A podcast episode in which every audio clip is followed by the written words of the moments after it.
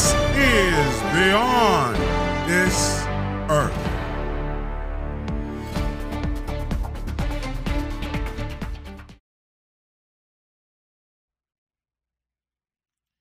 Let's get to the results of the mid-cycle election for November 8th, 2022. So, this mid-cycle election is to determine the next Congress, and the midterm election is also to determine the new senators and congressmen in both the House and the Senate. There are 100 seats for the senators, with 50 Republicans and 50 Democrats, with Miss Harris breaking the tie, Miss Omarov breaking the tie, excuse me. There were 35 seats open. Dems need only 51 to take over.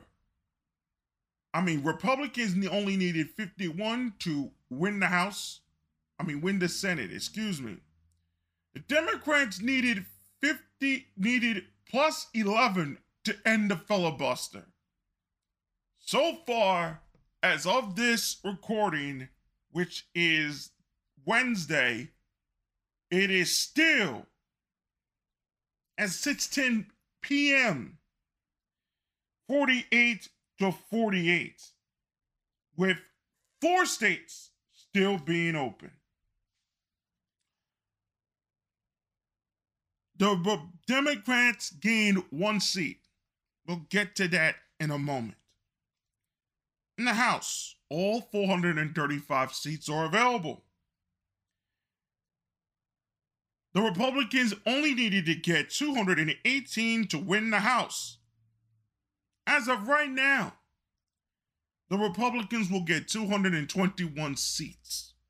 The Dems will get 214 seats. In the governorships, there were 36 states going up for elections. The Democrats won 21 seats, which are a gain of 2 seats. The Republicans got 24, a loss of 2 seats, with 3 states, as far as we know of this recording, are available. Let's get to the results. I'm going to start with Nevada. With 78% of the precincts reporting. For the Senate, the Republican Laxalt for Senate will win the election 49% to Michels' 47.2%. The governor's race, Lombardo has won the race 50.6% to Salazar's 45.8%. Moving on, Wisconsin Senate, the Democrat Johnson with 50.5% of the vote. That's 1.33 million people, with 99% of the precincts reporting, will win the Senate House over the Republican Barnes, which only had 1.30 million people for 49.5%. In the governor's race, Evers will win with 51.2%. 1.355 million from Republican Michels with 47.8%, 1.268 million people voted for her. I believe. Georgia, with only, as I know right now, 98% remaining. Each race must reach 50% threshold. If it doesn't make it, there will be a recount. I will start with the governor's race. Kemp wins 53.4% with 2 million over Stacey Abrams, 45.8 with a 1.89 million one there on her end. Second Chance still lost to Kemp. But this race has reached the point where no one has gotten 50%, and I doubt anyone will. Warnock is in the lead with 1.94 million, 49.4 million, for 40%, excuse me. Walker is 48, that's Herschel Walker, 48.5% with 1.90 million people voting in Georgia's state election. Absolutely wild and still too close to call. Florida is a red state, officially and fully.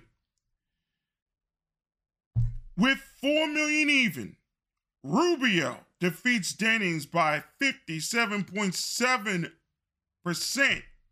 to Demings' 41.3% with 99% of the precincts reporting.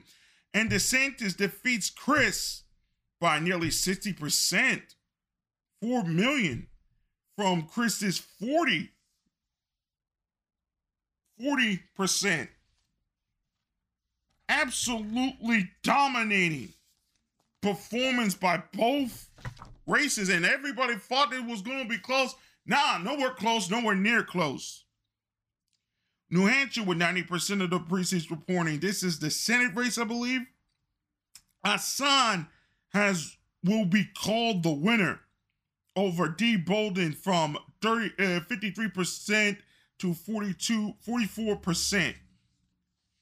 This is the Senate race, excuse me.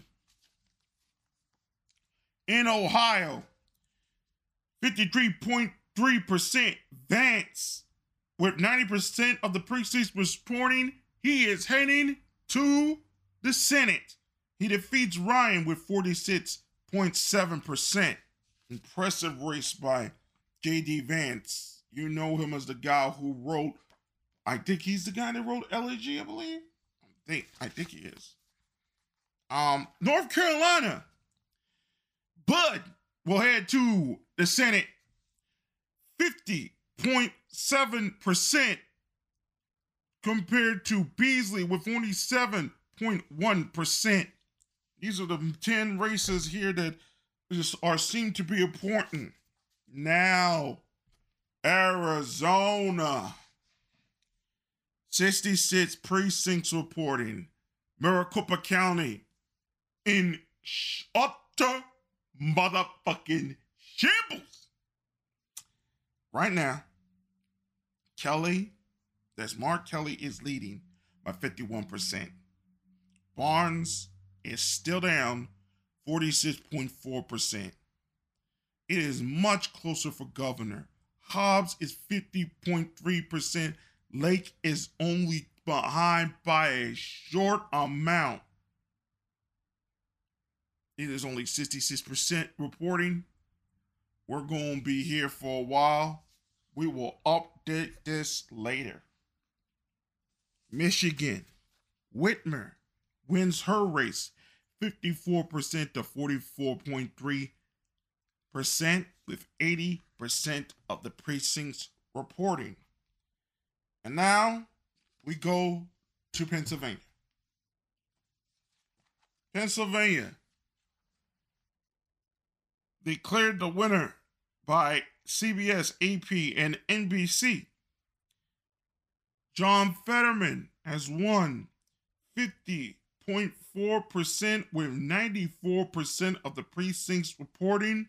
He defeated Mehmet Oz, who got 47.2%. And in the Pennsylvania race for governor, there's a new governor. It is Josh Shapiro, 55.8% with 2.9 million in the popular vote. He defeats Doug Mastriano with 42.4%, 94% of the precincts also reporting in that race. I will get to some of the other interesting races concerning with the Senate in just with the Congress in just a moment. I want to talk about the exit polls. Some of them are really, really freaking fascinating to me. Most of these dealing with abortion. In California, Proposition 1, abortion dealing with reproductive freedom. It will pass. It only has 42% of the precincts reporting, but it will pass. 65% of percent has passed it. In Kentucky, Amendment 2, dealing with Kentucky's right to ban abortion. The answer was no. 57.24% with 90% of the precincts reporting. That died out. In Louisiana, Amendment 7, dealing with slavery concerning with jail. The answer was given a no, 60% with 99% of the precincts reporting. That will not pass. In Michigan, Proposal 3, reproductive freedom. The answer was yes, 56.4% with 89% of the precincts reporting. Montana had a very confusing and very weirdly worded law, but it basically says LR 3.1 for abortion and health care, basically saying that if a baby survives, if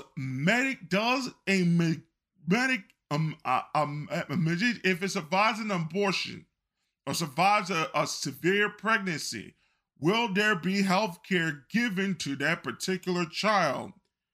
Because they worded with the last part with abortion. The answer was no. 52.4% with 82% of the precincts reporting. And in Vermont, Proposal 5, abortion rights.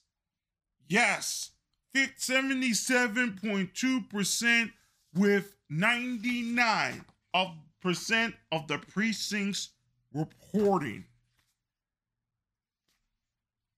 Those are some of those races for Senate and the governorship that were of note in the election. There were some very interesting races as well, and we'll get through them right as we speak here. Here are some of the races that are for the Congress. Here. Let's go to Florida's 27th. Salazar will win the race with 57.3% over Annette Tortito at 42.7%. There's some others here that were real interesting. Michigan going to John James. That was going to be a good thing. New Hampshire, Gray Pappas will win his race. And New Hampshire 2, it will be Ann Custer. Thomas Kean. You recognize the name. Thomas Kean Jr. I believe he is the son of the former governor. He will go into Congress. 57%. In the New Jersey 7 race. Here is an interesting upset right now, if I'm looking at it correctly. There are three interesting races here. I just want y'all to listen very carefully here. There's some interesting races in New York. Real interesting. I'm going to go through all of them here because they're wild. Nicholas Lakota, with 99% of the precincts reporting, will beat Bridget Fleming. George Santos will beat Robert Zimmerman in New York 3. New York 11, it will be Nicole Magotakis who will win with 60% of the vote. Here's the really, really wild one here. Sean Patrick Mahoney is the House Leadership Committee chair of the Democrat Party. He is in fucked up mode right now against Michael Lawler. 50.6% to 49%, 90% are in. No one has called this race. There may be a runoff here. Another one which is extremely close. Colin Schmidt is giving it his all. The vote is, oh my God, am I seeing this? 753 votes separate these two. Oh my God almighty. Hey, this is too close to call. Wow, it's only 750 something votes. We can't call a winner, and it was just updated 2 hours ago with 90% of the precincts reporting. It's leaning Dem, but it's going to come, it could go into a runoff. Mark Maldonado wins his race 51% to Josh Raleigh 48%. And in New York, too, oh my. It's a toss-up, and they're calling it a toss-up here because Brandon Williams is leading this race 50.7% to 49.2%. North Carolina will be Dawn Davis versus Sandy Smith, and Willie Nickel will win that race with 53%. Ohio 1, Landsman will win his race. And in Ohio 9, Marcy Kapoor will win her race. Ohio 13, Mr. Sykes will win this. Oregon. You know where in Oregon is? This is wild. Really, really, really, really wild. And it's close. It's so close you can bite the dead. They're calling it a toss-up. But Lori Chavez de Mimir, Republican, is leading a good amount with only 75% of the precincts in Oregon 5. So expect that one to may turn Republican. Now, Pennsylvania had three races, and they were all important, and the Democrats all won each of them, with each of them 96 to 99 precincts reporting. Susan Wild will go into the Senate, will go into the Congress, beating Lisa Scheller in a very tough race between both. It was kind of close in the end, but Susan Wild pulled away. Pennsylvania 8, Cartwright will defeat Jim Bognett in his race. And Pennsylvania 17, DeLuzio will defeat Shaffer in that race. Rhode Island 2, Manganzer will win his race 50% to 47% over Alan Fung. Monica de la Cruz will win her race in Texas 15 over Michelle Vallejo. Texas 28, it will be Cooler who will defeat Garcia. Virginia 2, big win. Jen Killians wins that race, but however, Virginia 7 is 51% for Abigail Spanberger over Yasiel Vega. In Washington 8, it's leaning Democrat. Larkin is losing against Scheller. Wisconsin 3, Derek Van Orden will win his race against Bennett Platt. I'm going to try and look and see New Jersey again if they had another race here, because I know that we're having other races here. This is the battleground districts here. Now, let's go to the governorships here. And there were many of them that were governorships here. I'm just continuing there. The other ones that weren't, that didn't make it through, we didn't get to talk about because we were concentrating on the 10 others. Again, 5 hours. Katie Ivey will win Alabama. Arizona governor's race will not be declared, but it looks like Don Levy will win that race. Arkansas. Congratulations to Sarah Huckabee Sanders. Her father is Mike Huckabee. She is going to be the newest governor of Arkansas. And she won it by 63%. You fall back on your feet, Mrs. Sanders. Good for you. Governor's race, Newsom had that one. Polis won in Colorado. Connecticut, Lamont won. Governor's race we already did for Florida. And also for Mr. Kemp in Georgia. Hawaii governor's race, Judge Green will win that one. Brad Little wins in Idaho. Pritzker will hold on in the Illinois race.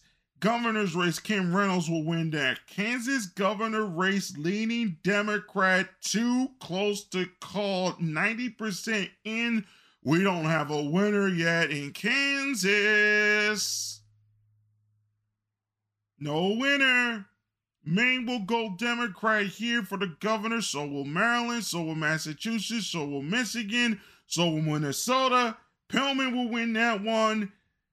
Nevada race, leaning Republican, and it looks like Lombardo won that one. I just stated that one, but they're saying it's a toss-up. I'm saying he won. Sununu won that one in New Hampshire. New Mexico will go to the governor's race, will go to the Democrats. So will, and this was this should have not have been as close as it was. It should have never been as close. It could have been a turnover. If Zeldin had a little bit more votes, it could have been a turnover, but Hochul will hold on and become the official governor of the state. DeWine will go in as governor of Ohio, and Oklahoma will be Kevin Steele. Oregon's race. Ooh. Only with 70% in, it's going to be close. And again, we said Shapiro won his race. McKee will win Rhode Island, South Carolina, South Dakota, Tennessee, Texas. Abbott wins. And he won Uvalde. Of all places, Beto O'Rourke spent $80 million against Abbott the first time they faced off and lost. He faced off again with $60 million this time. And still lost. They thought this guy was going to become the dude. He's not the dude. I will tell you who is the dude in a minute. Continuing on, Phil Scott will win Vermont. Wisconsin goes to Tony Evers, the Democrat. Wyoming, Mark Gordon. And there were a couple of others as well that were in that particular race here. So they were showing these exit polls. They were showing all these exit polls here. And more House battleground districts here. I want to look at PA. I think we're going to focus a little bit on PA because there was a race in PA that I thought was going to go the other way. So we're going to look at the Senate results here and other House results. Okay, because the other House results there, Bryce Fitzpatrick will go back. Dwight Edwards will also go back. He got 95% of the vote there. He's in Pennsylvania 3, the redistributed Pennsylvania 3, which now includes Philadelphia. Dean won her race. Scallion won hers. Chrissy Hooligan won hers. Wild won hers. Cartwright won hers. Then in Pennsylvania 9, it will be Meltzer, Perry, and Smucker won Pennsylvania 9, 10, and 11. The Republicans won. Pennsylvania 12 goes to Summer Lee. Joyce Renminsier, Glenn Thompson, and Mike Kelly won Pennsylvania 13, 14, 15, and 16. Pennsylvania 17 goes to Chris DiLulio. Now, I think I want to see New Jersey next because they had somehow seats that were open. There was a couple of them that were interesting here. Yeah, here's the one, New Jersey 3. I think this is Camden. This one should have been much closer. It's only 60% in. There could be more votes that will be counted. But Andy Kim looks like he is going to win that race. And Donald Norcross also win that race over Claire Constantison. Didn't have much of a chance. New Jersey 2 will go, and New Jersey 4 will go to the Republicans here. Others have also won, but mostly the Democrats has won. Thomas King Jr. also won, so there wasn't an additional one that won for the race for that particular race there, since all of them was in that particular situation there. Oh, what to make of this? Red Wave should have been running.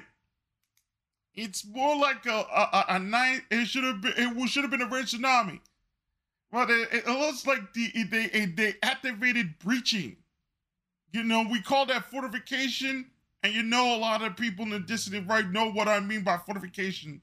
Yeah, they fortified the beachheads.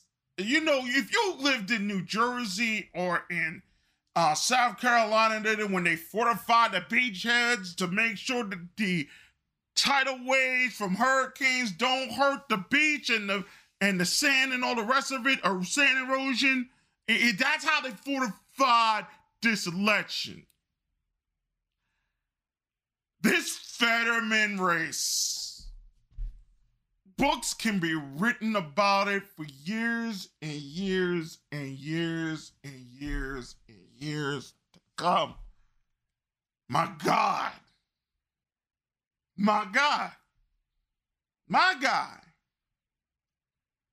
This was a slam dunk, easy victory for anybody, even Oz, to beat Mr. Fetterman. Very easy to win. How this day turned out. Oh my God. Ugly. My God. Ugly.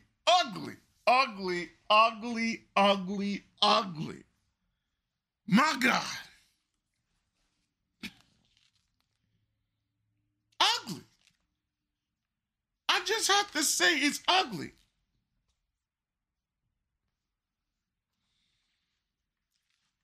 We don't know about Arizona yet. I wish we could know about Arizona. That's going to take a week, maybe two, maybe three. Who's to say, who's to know? But I do have to say something about what has happened to Beto O'Rourke and Stacey Abrams in Georgia and in Texas. If you remember, if you recall, Stacey Abrams was pretty much given queen status in the Democrat Party. Go over Hollywood. Become the Federation president.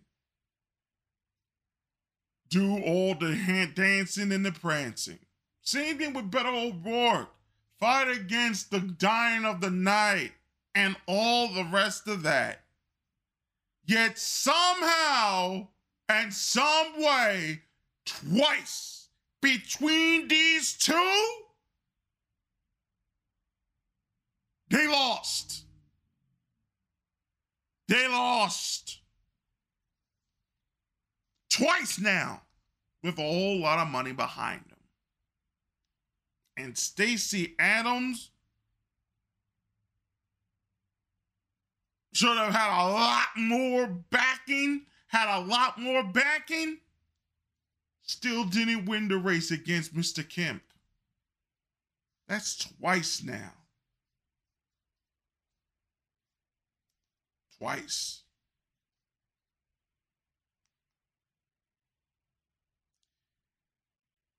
You know who could become a future superstar in the Democrat Party? Shapiro from Pennsylvania. I want to tell you three things that is going to give him a lot of credence for him to become possibly a future senator of Pennsylvania and may even reach to the point where he becomes, by the time he reaches early 60s, late 70s, when he reaches the age of 70, between the ages 60, 70 years old, maybe earlier if they really want to push the issue.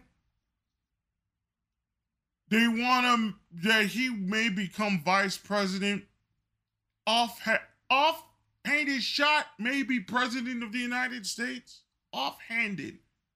I will explain 3 reasons why. One, first reason, he changed his tactics against Mastriano. Mastriano didn't want to talk to the media. I know why he don't want to talk to the media, and that's understandable. He didn't debate him. Even despite the debate that Fetterman had, I'm going to get back to that. I'm really going to get back to that. I'm really going to get back to that. But I want to talk about Shapiro. Shapiro was able to convince the 48 attorneys general concerning with these ghost guns. And was able to convince, I think it was Obama, and able to convince certain of the and the state in his in each of the particular states to say that you can't have these ghost guns, ban these, that they use the law to ban these sites that sell the technology, to sell the blueprints for the 3D printers to print out ghost guns.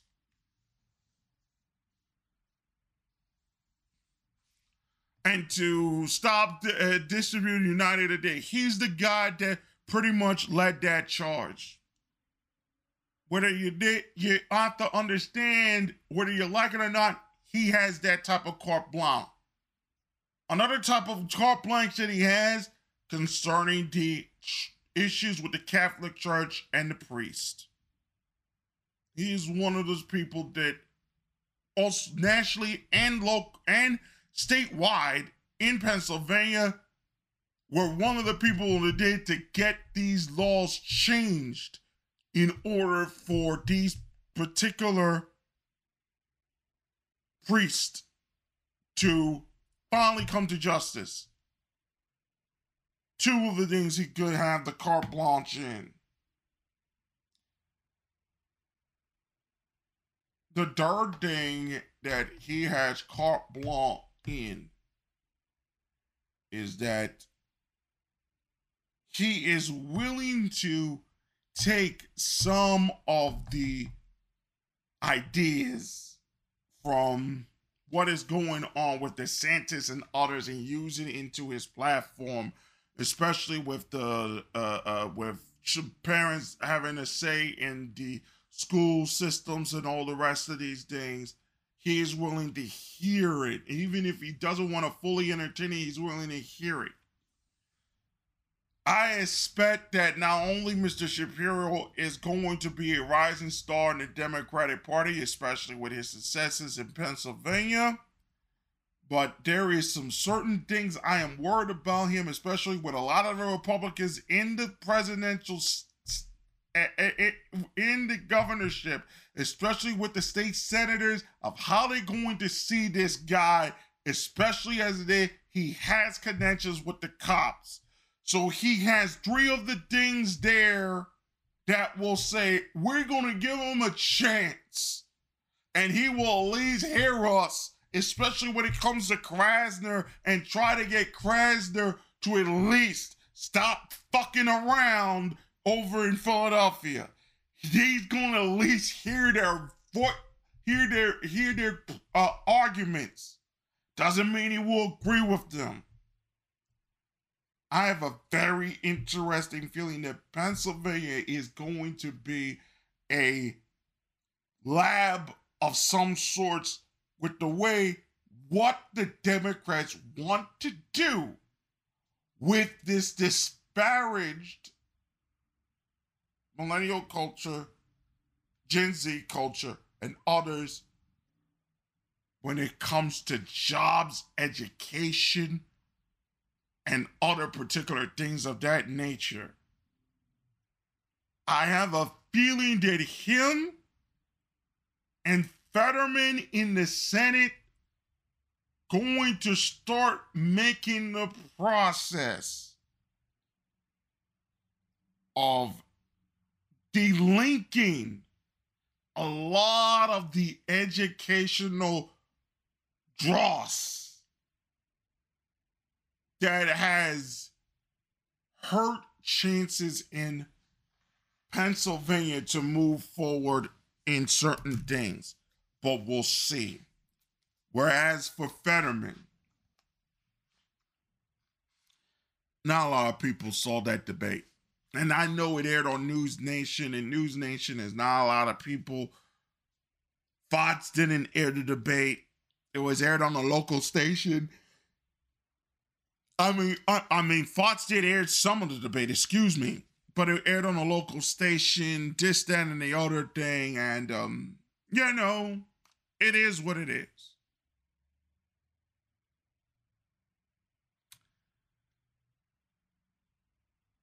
I hate to say this to a lot of people, and I really hope that things will be okay with the senator-elect.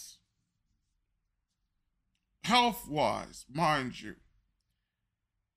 But this is dark, even for Pennsylvania, especially after all the things that a lot of people have to use in order for him to even just talk to the interviewers.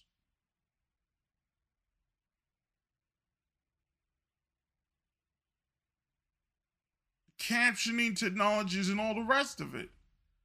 Someone that has a stroke, especially the one that a man like Mr. Fetterman at his age nearly died.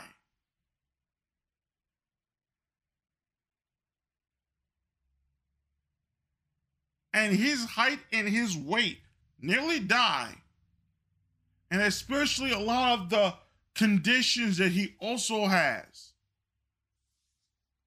He isn't long for this world, to be honest with you. And what really fucked up is that we could have a situation where Fetterman is going to pass away in office.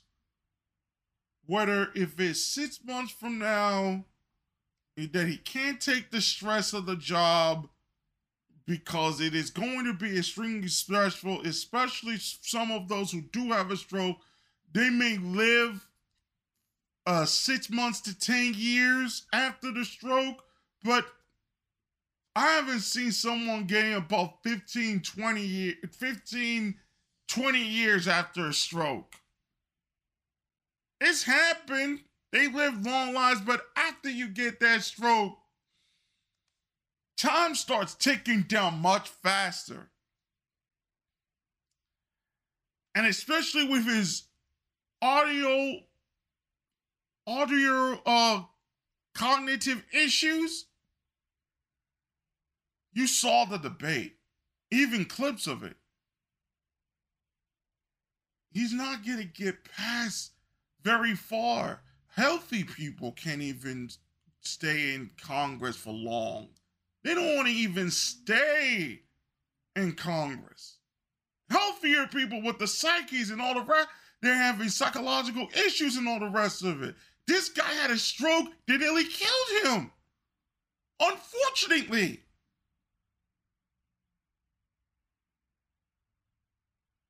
Many have said that he's an invalid.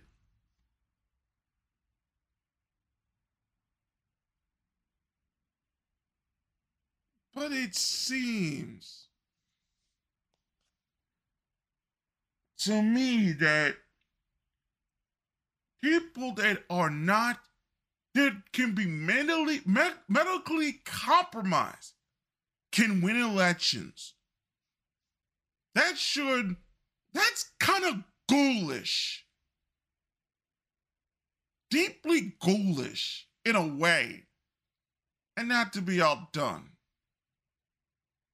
Pittsburgh did send a state senator to the state house who already passed away. Democrat, of course.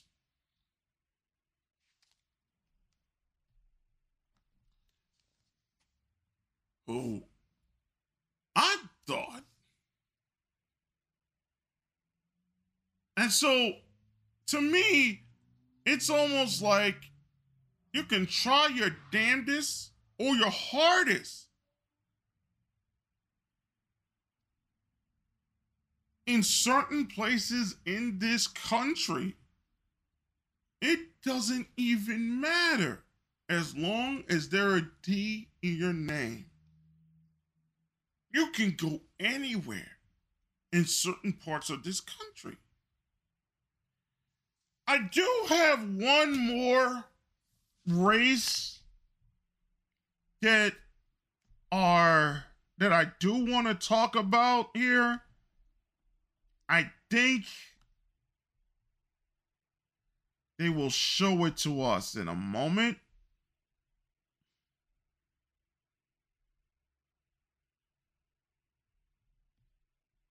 Hold on one second.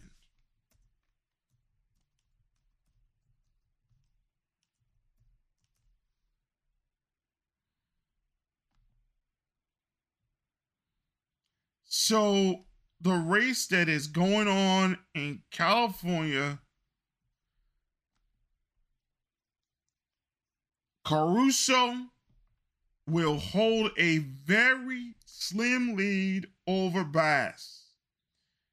The lead is this: 51% of the 44% of the precincts reporting. It's updated 1 minute ago. Rick Russo will have 51% against Karen Bass. A lot of Hollywood people, from Kim Kardashian to Katy Perry and many others, are voting for Caruso because of the issues with crime and other things of that nature, especially concerning the homeless. And so Caruso, which some liberals are calling right-wing Democrat, in the vein of Frank Rizzo of Philadelphia, saying that they are going to clean up the crime and it will stop and it will end. And especially some of the Netflix dude saying the crime is getting out of control.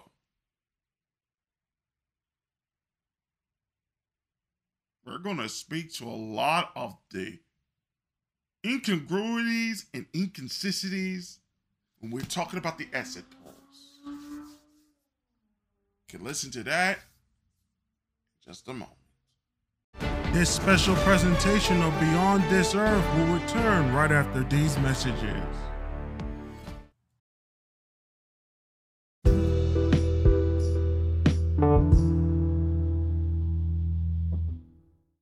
This special edition of Beyond This Earth now continues.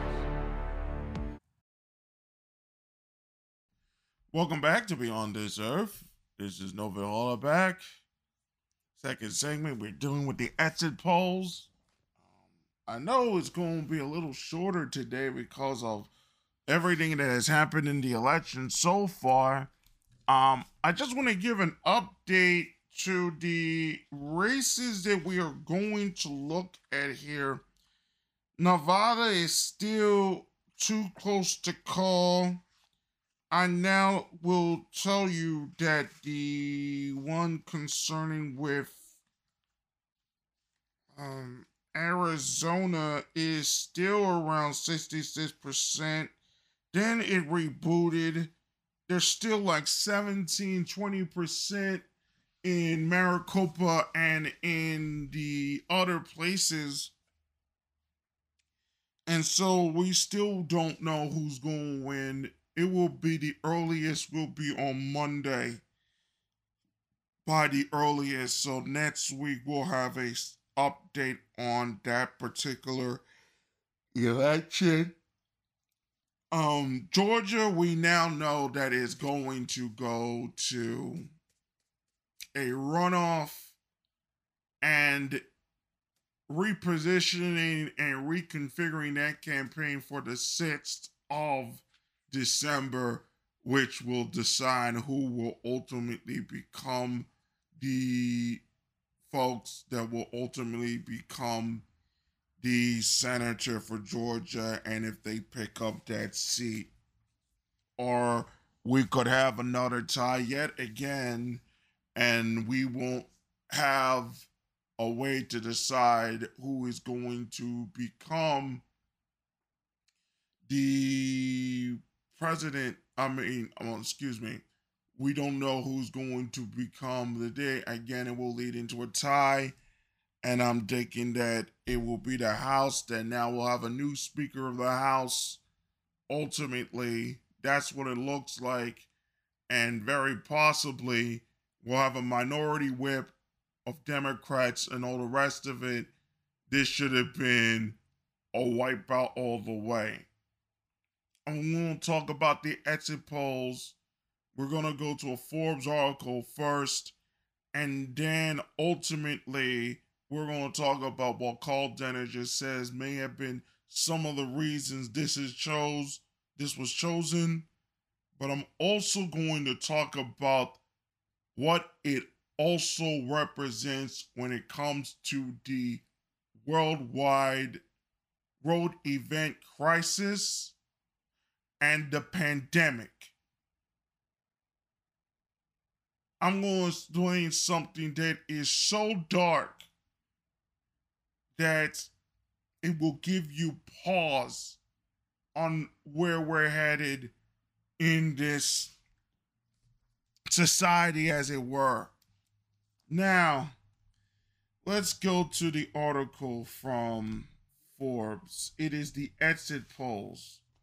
And now they give us an explanation of the exit polls. There's two different exit polls done by the networks. The three major networks plus CNN use a exit poll. Excuse me, let me repeat myself.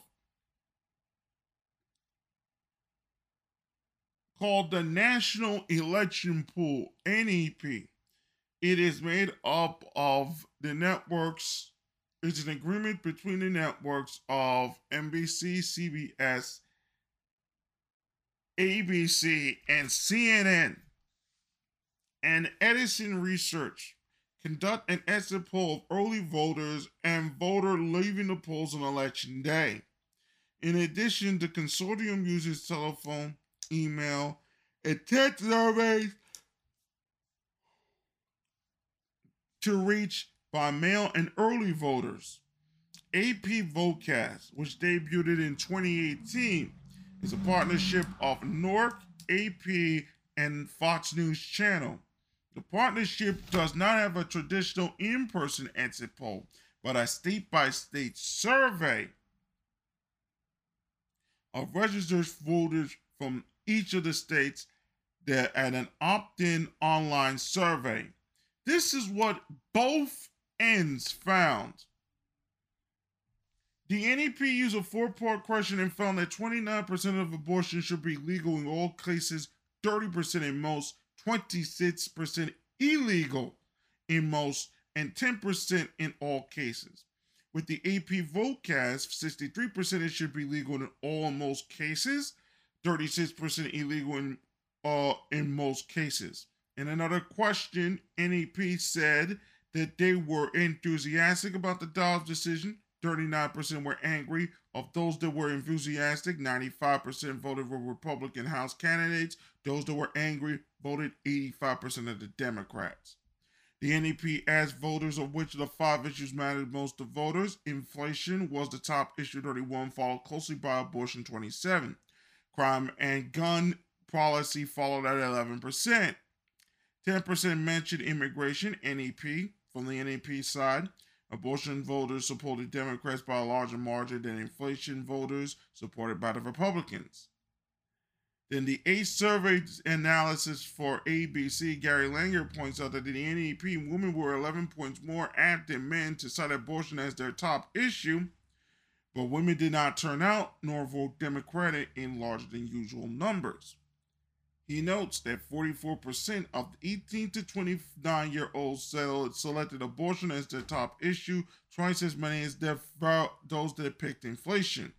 Now, AP vote cast asked a different question about the most important issue facing the country. 47% named that the economy and jobs, 9% abortion, and separately climate change and immigration, 8% crime. 2% mentioned the pandemic. Pandemic voters voted Democrats by 65 to 28. African Americans are one of the Democrats' most reliable constituencies.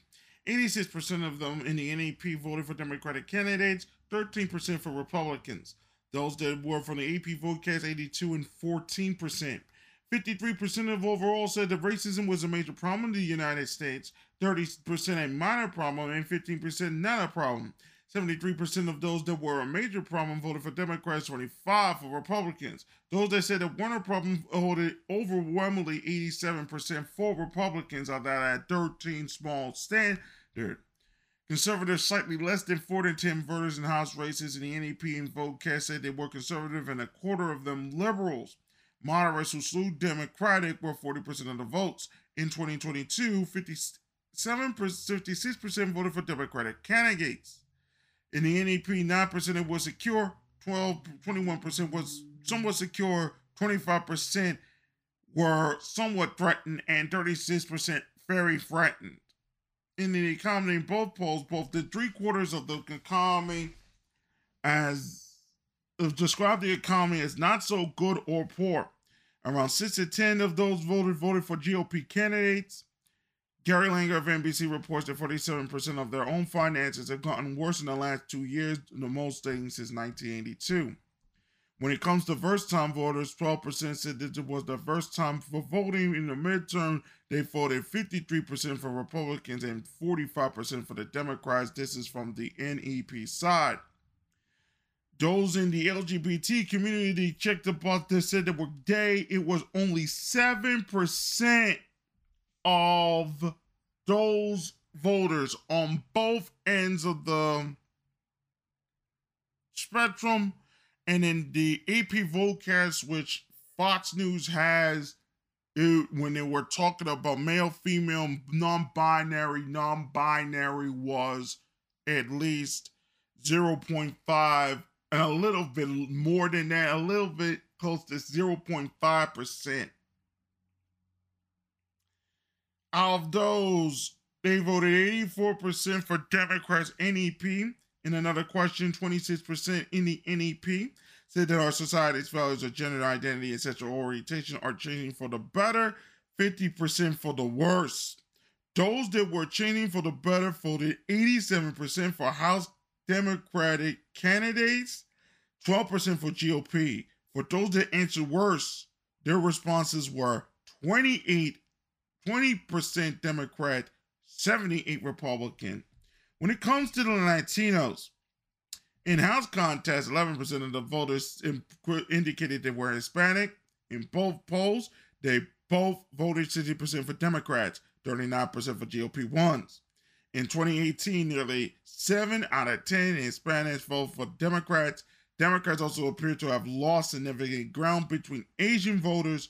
In 2018, around 80% of them supported Democrats in this election, it was 60%. 50% of the NEP, when it comes to immigrants, said they helped the country and voted 75% for Democratic candidates. 39% said they were hurt, voted for 83% for GOP candidates. This is dealing with immigration. 51% trusted the GOP to handle immigration. 45% preferred the Democrats. When it comes to Mr. Biden, a third of voters said that the policies for Biden were helping the country, with 47% that were hurting. This is from the NEP. The approval rating was very similar to its pre-election approval rating. AP Voitcast was similar. 30% said they would like to see Joe Biden run for president in 2024, while 67% would not. When it comes to Kevin McCarthy, not many people know about him, but 53% said it was an unfavorable. The responses for Nancy Pelosi was much worse at 60%. In a response similar to most pre-election polls, voters in the NEP said that Biden was legitimately elected. It was only 61%. When it comes to the military, 14% of the NEP said that they have ever served in the military, and they voted 36% for Democratic House candidates and 62% for Republican ones. In the AP Votes Cast survey done by Fox News and others, it was 13% they have served. They vote 56% for GOP candidates, so it was a little bit less. Those that had no college, one of the splits that has been talked about in this election is college versus no college. Voters with a college degree with 59% in AP Voitcast, 57% in the NEP. In both polls, 55% of them voted for GOP candidates. College grads were a mirror image. In the AP Voitcast, 43% of the voters with no college voted for Democratic candidates, 53% for Republicans. Those that were college grads voted 53% for Democratic candidates, 44 for GOP ones. Those that had an advanced degree after a bachelor's were more Democratic than any other group in the House contest. 57% of them voted for the Democrats from the NEP.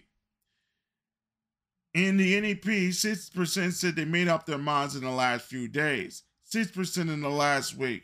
Both groups voted for Republicans, albeit more narrowly than those that have made their mind in the last few days. Voters that had made their minds very late usually split their votes. This was not the case in 2016, when a larger than usual number of the late deciders broke for Donald Trump. 19% in 2022 made up their minds in October, and 68% of them before this.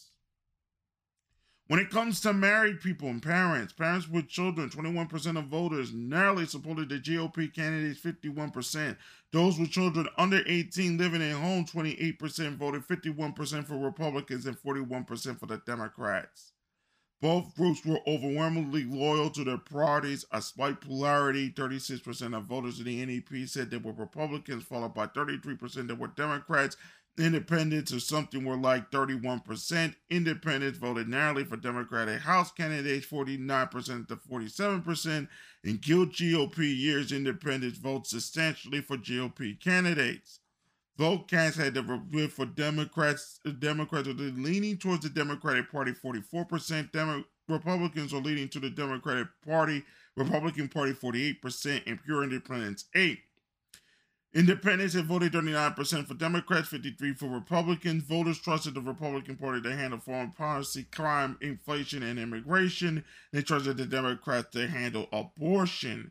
When it comes to severe hardship, 20% of voters said inflation caused them to spend severe hardship. They voted for Republican candidates, 71% to 28%. Those that had no hardship also voted for GOP candidates, 75% to 22%. Those in the middle narrowly voted for GOP candidates. When it comes to Trump, 58% of the NEP said they had an unfavorable opinion of him, 39% favorable. 16% said reporting Trump was one reason for their vote, while 28% that vote was to oppose him, and 54% that he was not a factor. The non-factor voters split, 58% for Democrats, 44% for Republicans. 18% their household belonged to the Labor Union. They overwhelmingly voted for Democrats by 57%. Despite all the hang reading to the contrary, 79% they were 49% for the and confident that the elections were being conducted accurately and fairly. When it came to women, the gender gap was 22 points in an election to 2022 with the early NEP. It was 12 points in the AP VoteCast preliminary voter surveys. Women were slightly more than half of all voters. Women voted 43 to 45% for Democratic candidates. Men voted 56 to 42 for Republican ones. The marriage gap was larger in the NEP, 37 points. 60% of voters said they were currently married, NEP.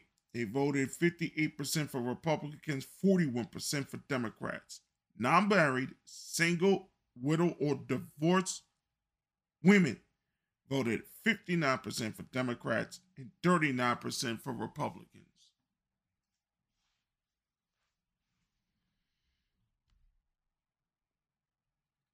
When it comes to the extremes, 51% said that the Democratic Party was too extreme. In a separate question, 52% that the Republican Party was. When asked Democrats and Republican Party were too extreme, 38% only said the Democratic Party was, 39% only the GOP. 13% said both were, and they voted 57% for the Republicans, 33% for the Democrats. Voters 18 to 29 were 12% of voters in the GNAP and 13% in the AP VoteCast, about the same share in the past. Voters 18 to 44 voted for Democrats, House candidates. Older voters supported GOP candidates.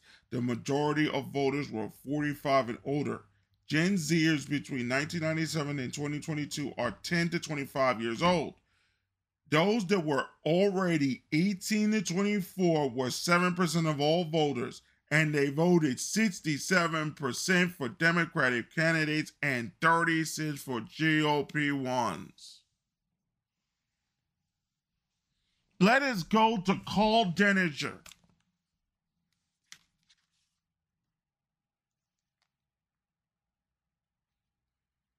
And what he said on a recent article on the market ticker dealing with the election, the aftermath. If there is one takeaway, this is Denninger, from the results of the 2022 war, which is politics, at least thus far, is this.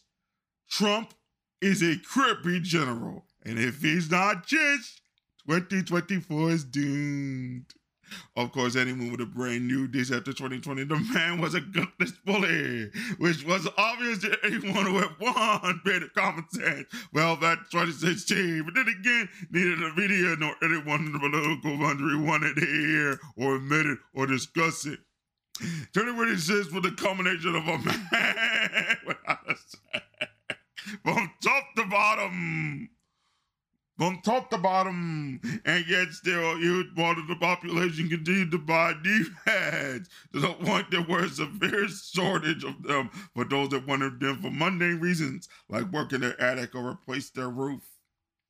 Yet 2 years after that fiasco, a man who maintained that he was cheated, yet lacked the sack to arm up and go improve it, yet claimed to be the guy who should sit in the left seat with his finger on the button of nuclear holocaust of the world. A good part of the GOP voter base still bought his obese, germophobic BS.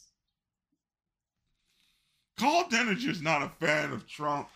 So, it's not me, this is Carl Denninger. Tuesday, November 8th, 2022 has now come and gone. We'll see if that fantasy has finally been broken. The usual recriminations are out. Kansas had an independent ticket who only got 2% of the vote. Milton Wolf is blaming said candidate for in Kansas for all the abortions and breast chomping off of females that are likely in the state over the next 4 years. Notice what is missing and what is present. Only approved parties have a right to run for office, and those who do run don't have the responsibility to put forward a winning platform on their own. If someone else runs and the preferred person is someone who views loses, it's not the losing candidate's fault they lost. Here's what people don't want to face. The extremes of abortion on both sides are a political third rail. Nobody except the nut jobs in either of those camps. The GOP tried to spin the Roe v. Wade decision as a mandate to ban abortion entirely under every single circumstances and got their teeth kicked in, justifiably so, if they have left it alone as a state-specific issue and came strongly for that, rather than try to press the USCC win onto the national stage. Several races, including Pennsylvania's Senate race and Michigan's governor, would have been walk-off victories for the Republicans. Instead, both were losses, and in that regard, the Republicans really started a political shotgun. If you run on abortion is murder, or have credibly have that position pinned on your campaign, unfortunately, you will lose. Note that murder is a specific word. Murder is always and anywhere a criminal offense carrying long prison sentences and capital punishment. It therefore leaves no woman who can find any reason to undergo such a procedure ever and under any circumstances any possible path to vote for you, since you, by your clear statement, are threatening to throw her in prison. Would you vote voluntarily to go to prison? Whoops! Let me repeat this again. I think you people don't understand. They need to make this clear. Murder is always and everywhere a criminal offense, carrying long prison sentence or capital punishment. It therefore leaves no woman who can find any reason to undergo such a procedure ever and under any circumstances, any possible path to vote for that particular Republican candidate, since that particular candidate, by your clear statement, is threatening to throw her in prison. Would you vote to voluntarily go to prison? There are plenty of people who will try to link this like an ectopic pregnancy, which is never viable and unless removed is almost certain to kill the woman. That's BS and everyone knows it. There is not one so-called trigger law that mandates that a woman die if such would happen, and no such law will be constitutional. However, there's a myriad of other corner cases that remain, and attempting to label all of them murder is how you lose elections. The Republicans continue to refuse to face this fact, and they amped this thing big time with the entirely expected results. No more than a tiny single digit of childbearing age women will ever agree there are no circumstances under which she might want to terminate a pregnancy short of her being dead. And if she doesn't and will accept being convicted of murder and thrown in prison, if any of those other circumstances, like being raped, for example, or if the fetus is discovered to be hardly defective and cannot live a reasonable life by any rational definition, never mind bankrupting both her and her partner before dying horribly, arise. If you're one of the people that in that position in public, no matter what the venue, but especially if you were doing it in a political context, you are the reason why the election turned out the way it did. You caused it, you cheered it on, you stoked the crazy, and now you get to live the curse. The really ugly part of that stupidity that we mean we have no political debate about what is arguably the fiscal issue on the table and one that threatens to blow up the federal government within the next few years, actually 2 years, actually 18 months. If we really want to be fair, 6 months from now. Tell me, America, how many candidates ran on a platform that had its primary feature ending the medical monopolies and as a result, ending 15% of your actual disposable personal income? Oh yeah, there will be side effects. 1 in 5 roughly will lose their job, and of course they will be forcefully opposed. But the other 80% when it basically had the Biden inflation economic impact removed from their personal finances, not just once, but forever. What percentage of those people would think would have voted for said candidate, assuming he or she did not blow their own head off by bringing the bullshit into it? All of them. You missed the red wave, according to Carl Denninger. There was not one candidate, left or right, who did so that I'm aware of. Not one. Not one Democrat, Republican, or Libertarian for that number who ran on something like this. Nor did anyone that I've seen actually run on an actually legislature hard stops on ever pulling off the 2020 crap again, including their own authority should they try to do it. DeSantis claims that he did, but in fact closed things like everyone else. And now, while taking credit for reopening faster, the fact is that he's not stated that he was wrong originally. Of course, there is his refusal to enforce the fines and his pet legislation, including against entirely interstate entities such as the Strides in Tampa, where there was no federal jurisdiction question. Therefore, it must be concluded that he doesn't think that he was wrong, but he not only supports, he demonstrably abuses laws. This is like different enforcement. And further, despite hearing the capacity to prohibit blockage of treatment to pharmacists and physicians, that has not been taken care of either. Where are the candidates, incoming or otherwise, stating clearly that no more of that particular crap happened ever again, period? Zero incumbents who actually did slaughter people, including shoving COVID-positive patients into nursing homes where we knew damn well that was likely to kill the residents, lost their job. It certainly didn't help that the Republicans ran a caricature of Satan in several contests, including Michigan. But the fact remains that in those states where that sort of insanity happened in that specific direction and said governor was on the ballot, they were all reelected. Ditto for those who cost kids 2 years of education. I might remind you that they all cost the kids a full semester, basically. Never mind the squad folks who wanted to get rid of cops, and we were all witness to the entire areas of cities burned to ash in the last 2 years, along with skyrocketing crime. Pritzker, who signed Weeks, will implement a ban on cash bail, was reelected despite Chicago's weekly shot clock on standing on evidence on how bad it really is in Chicago. People are trying to spin DeSantis' win as some sort of rent referendum on the free towns. It was no such thing. Chris remained a wash-up, knock-job who had no reasonable chance in the first place. The bench issue with the crazies is not entirely uniquely Republican, and such DeSantis' win is equivalent to what would happen if he ran against Bozo the Clown.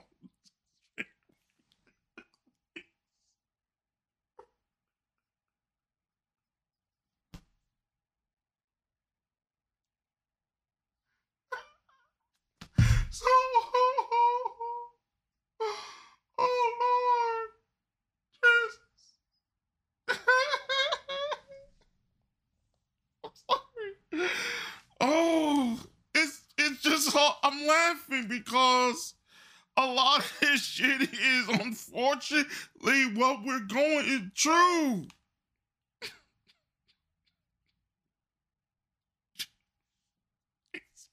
It's sad.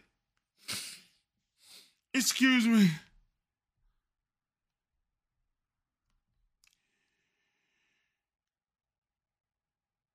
I thought we would have probably waked up and found ourselves with a clear GOP majority in both the House and the Senate.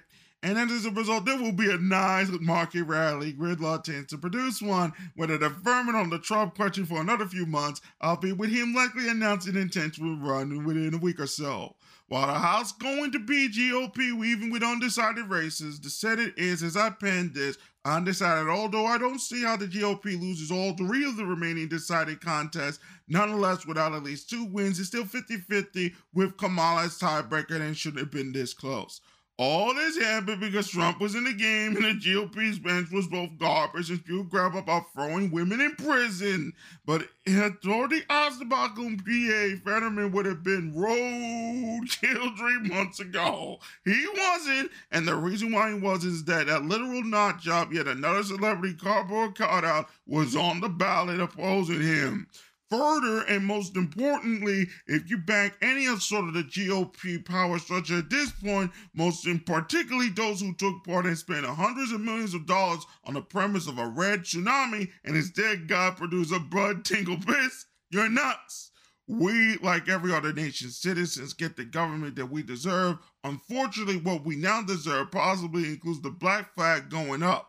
That does not mean by any certain yet, but the odds have risen dramatically, and by our actions and inactions are why it's always darkest before it goes pitch black.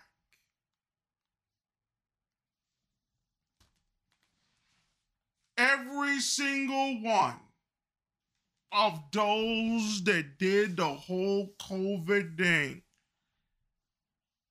concerning the schools and all the rest of it, got re-elected back. Everybody believed only 6 months ago that Gen Z was woke, was got out of the woke and saw what the woke has done and thought they were going to vote the Republicans in the red wave. It turns out it was not. It turns out that there was enough of a polarity of women that said they were not going to go to prison just because they got pregnant. The GOP put in a self-own here instead of leaving it to the states. And once it was left to the states, guess what? Women said no mas to any other restrictions concerning abortion. There are two trains of thought when you look at these exit polls and you look at what has happened. And you look at what is going on with Gen Z, and you look at what is going on with women. The two trains of thought is this. First off, we're not going to lie about this, and I wish to God it wasn't the case. But Gen Z is at a holding pattern, leaning Democrat. And if you recall what I stated earlier with the study that I just talked about with teens in the media, on what they want and what they like when it comes to media. The exit polls show very shocking congruency to that study. And if you look at that study again, I'll post it up on the main page where you can get the PDF of this study and look at the exit polls from both Fox News and other places.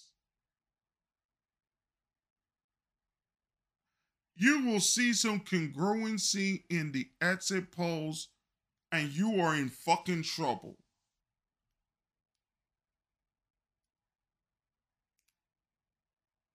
They are going to give the Gen Z everything they fucking wanted and more.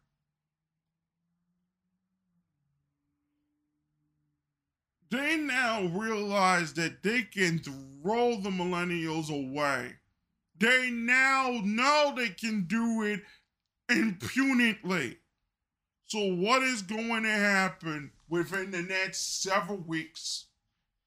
What's going to happen within the next few weeks, the next few days? You're going to see some shit you will never do.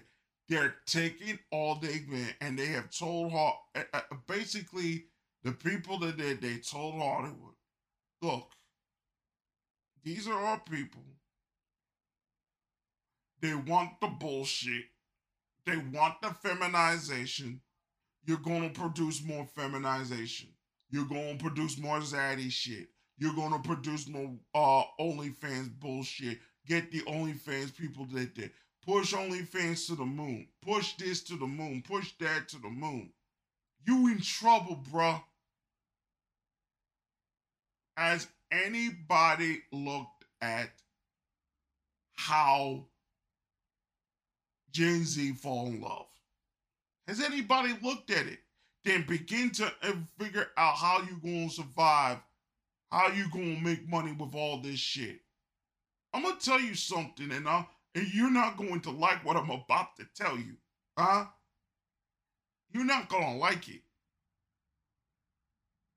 Somebody said, oh, they just need a fascist thing, this, that, and the other, and whatnot to get over it. You may be right. They may be right. Huh? But what if it is on the end of communistic side? Has anybody thought about that if they made it like, light-hearted, communistic, this, that, and the other that is not connected to neoliberalism? Has anybody thought about that?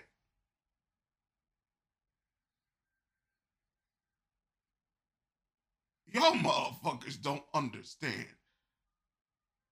These motherfuckers, when it comes to what they see in sets, what they see in on the day, they fuck you off.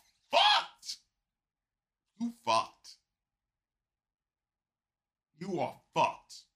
I'm also gonna tell you something real dark too. Okay, a lot of the Gen Zers are sons and daughters of single mothers.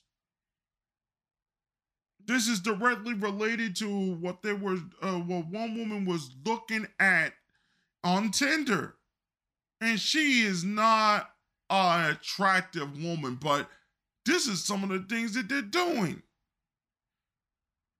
This will be, unfortunately, and people might not like what people are saying or hearing. This may be the first generation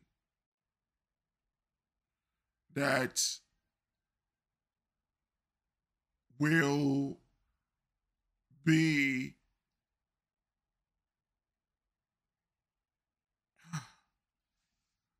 this is gonna be messed up. It's messed up. It's really messed up. This is gonna be the millennial women who are going to reach 40, 45 years old, who are single and all the rest of it. You're gonna see a bunch of them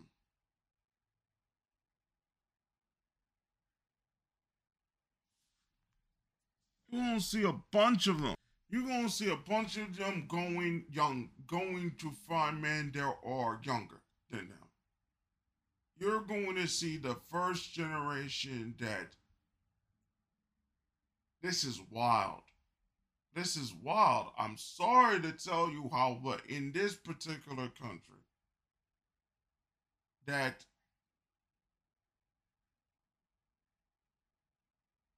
if they are straight, which most of them are,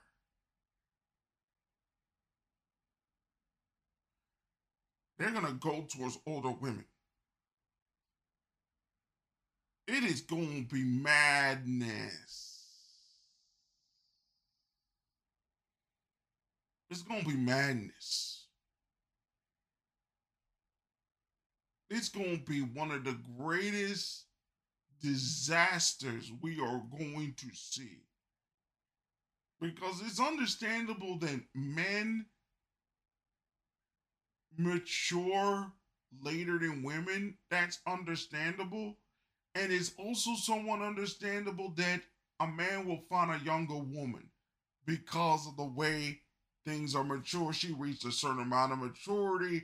He reached a certain amount of maturity. Yeah, it's a little bit of an age gap, what have you. Fine, it can be that. Okay. But we're going to see cougarism on a level I have never, we will never, it has never been experienced. It's already happening. It is going to be absolutely wild.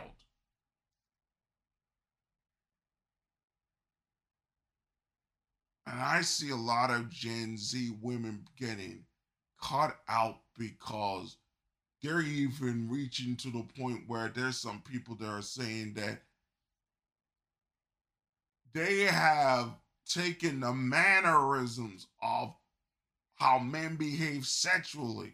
That if a man even senses or acts in a way that is seen feminine, the woman starts reacting and saying, in that particular sense, she starts having palpitations of attractiveness towards that man if he does it in a female tone, which is, we've seen this interview with Scott Graham and all the rest of them, Scott Galloway, and others that are saying that the left is doing the wrong thing with masculinity and all the rest of it. But again, he says certain things, but gets the right answers, but does it in the wrong way.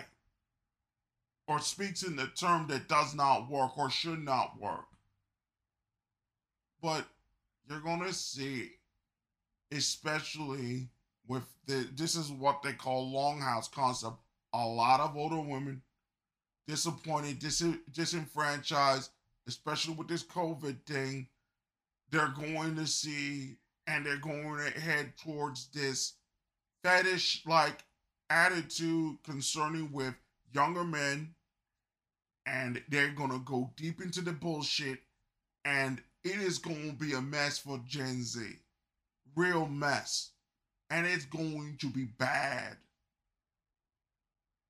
But one thing that is going to get the millennials out of the mess that they're in is they are a large group. They're about as large as the boomers.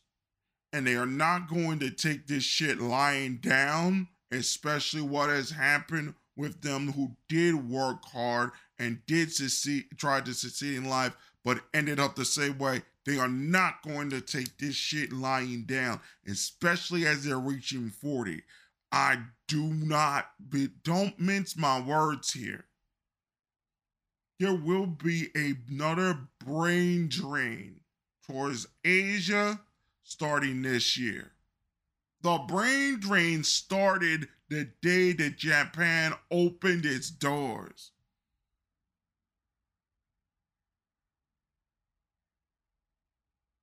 And the brain drain will continue for at least another 10 or so years.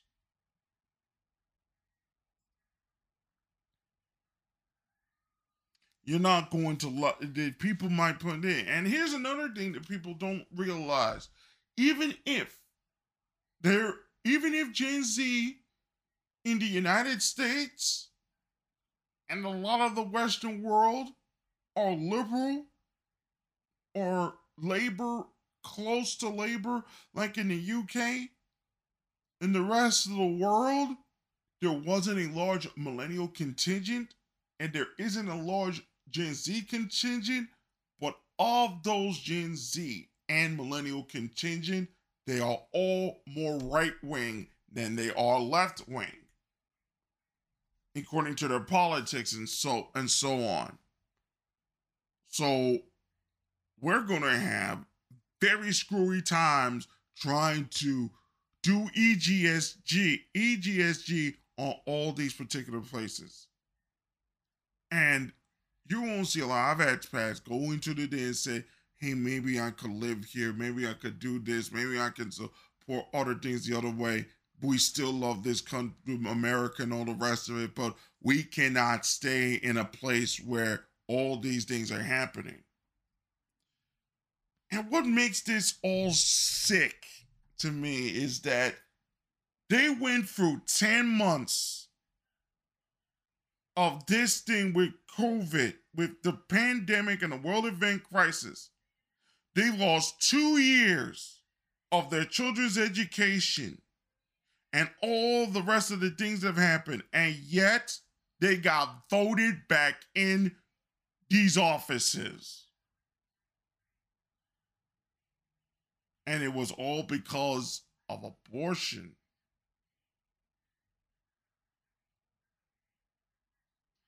No woman is going to vote herself to go voluntarily to go to prison.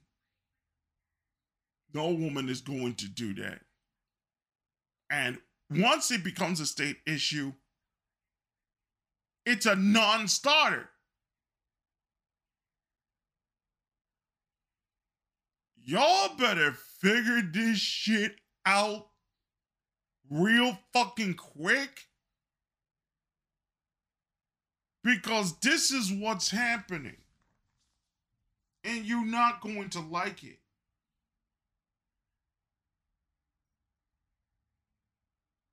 Remember what I said about I'm disappointed with women, I don't hate them?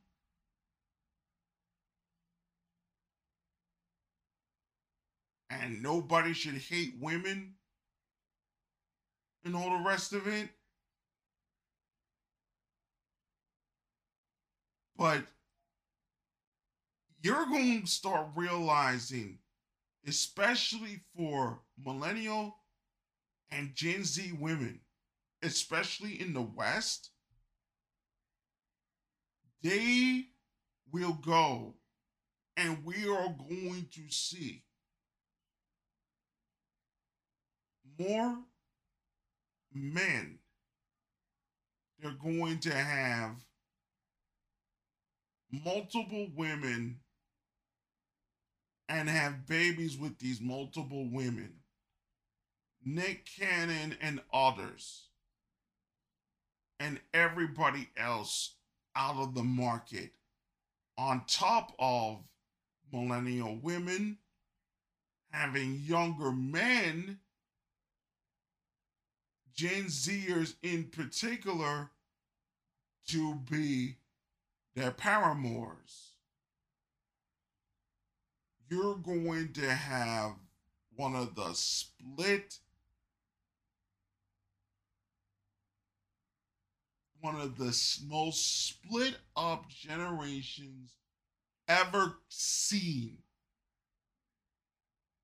This is going to lead into not immigration changes, not changes concerning this, and the other, but you're going to see something in the sense of an ethnic group being built around the anxieties that American women, especially millennials and Gen Zers, have when it comes to how they feel about themselves and their bodies. I just want y'all to listen to that. I want you to listen to this idea that I am starting to begin to have, and I want you to come to grips with the fact that something may be truly off with millennial and Gen Z women, that we are not prepared or don't have the capability of solving this problem in the way that needs to be solved. the WWE has a women's division that doesn't have its two biggest and most talented stars in the form of Sasha Banks and Naomi Fatu. Well, her name is Trinity Fatu. The other one is Mercedes Bernardo. You know her as the niece of Snoop Dogg. And they have not been in the business, in the WWE for about 6 months since the issue concerning with Vince McMahon. And now Vince McMahon has left because of all his dealings with sexual things and all the rest of it and whatnot. Now, Triple H is taking over. He's brought in a lot of the females that had worked in NXT back, all the rest of these things. He's now setting up War Games for Survivor Series. He hasn't done much with Damage Control.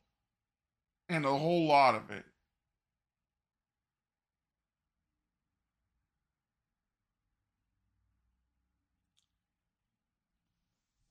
There was a point in the recent Raw episode.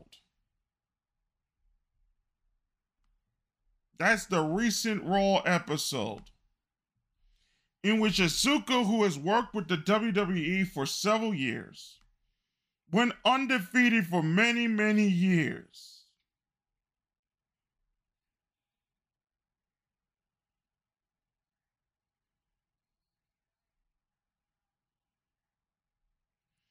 Had a moment where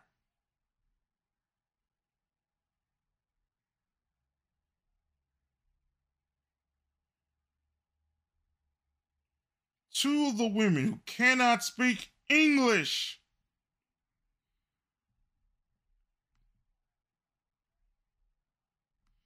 started speaking in Japanese.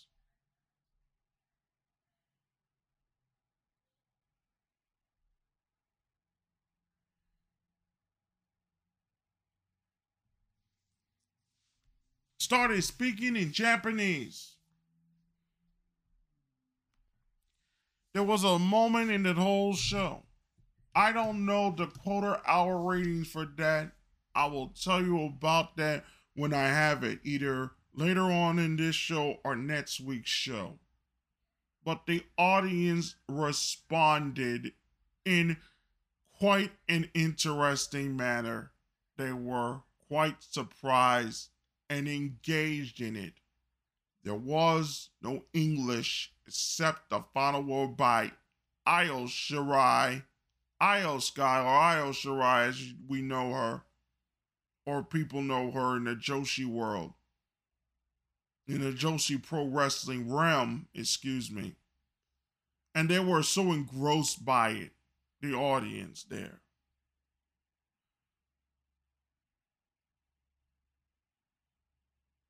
There is a gigantic disconnect, and you're beginning to see aspects of that giant disconnect right in front of your faces. And if you don't realize what is going on, you're blind or you're stupid. I want you to think about real deeply of what I said and what I saw on that wrestling show. And then come back and tell me that any of you folks think you're going to vote anything out to try and save this republic. It is going to be extremely difficult with just that one tool of the republic. Extremely difficult, if not impossible. We'll be back with more Beyond This Earth right after this. This special presentation of Beyond This Earth will return right after these messages.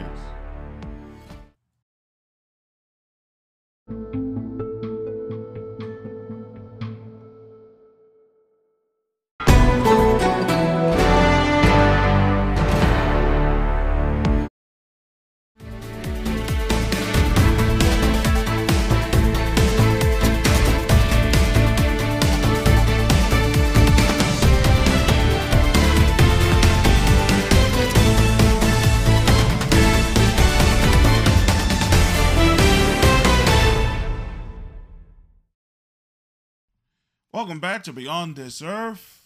We're about to end the show, this special election edition. We have some updates concerning the election, and that will be coming up in just a couple of minutes.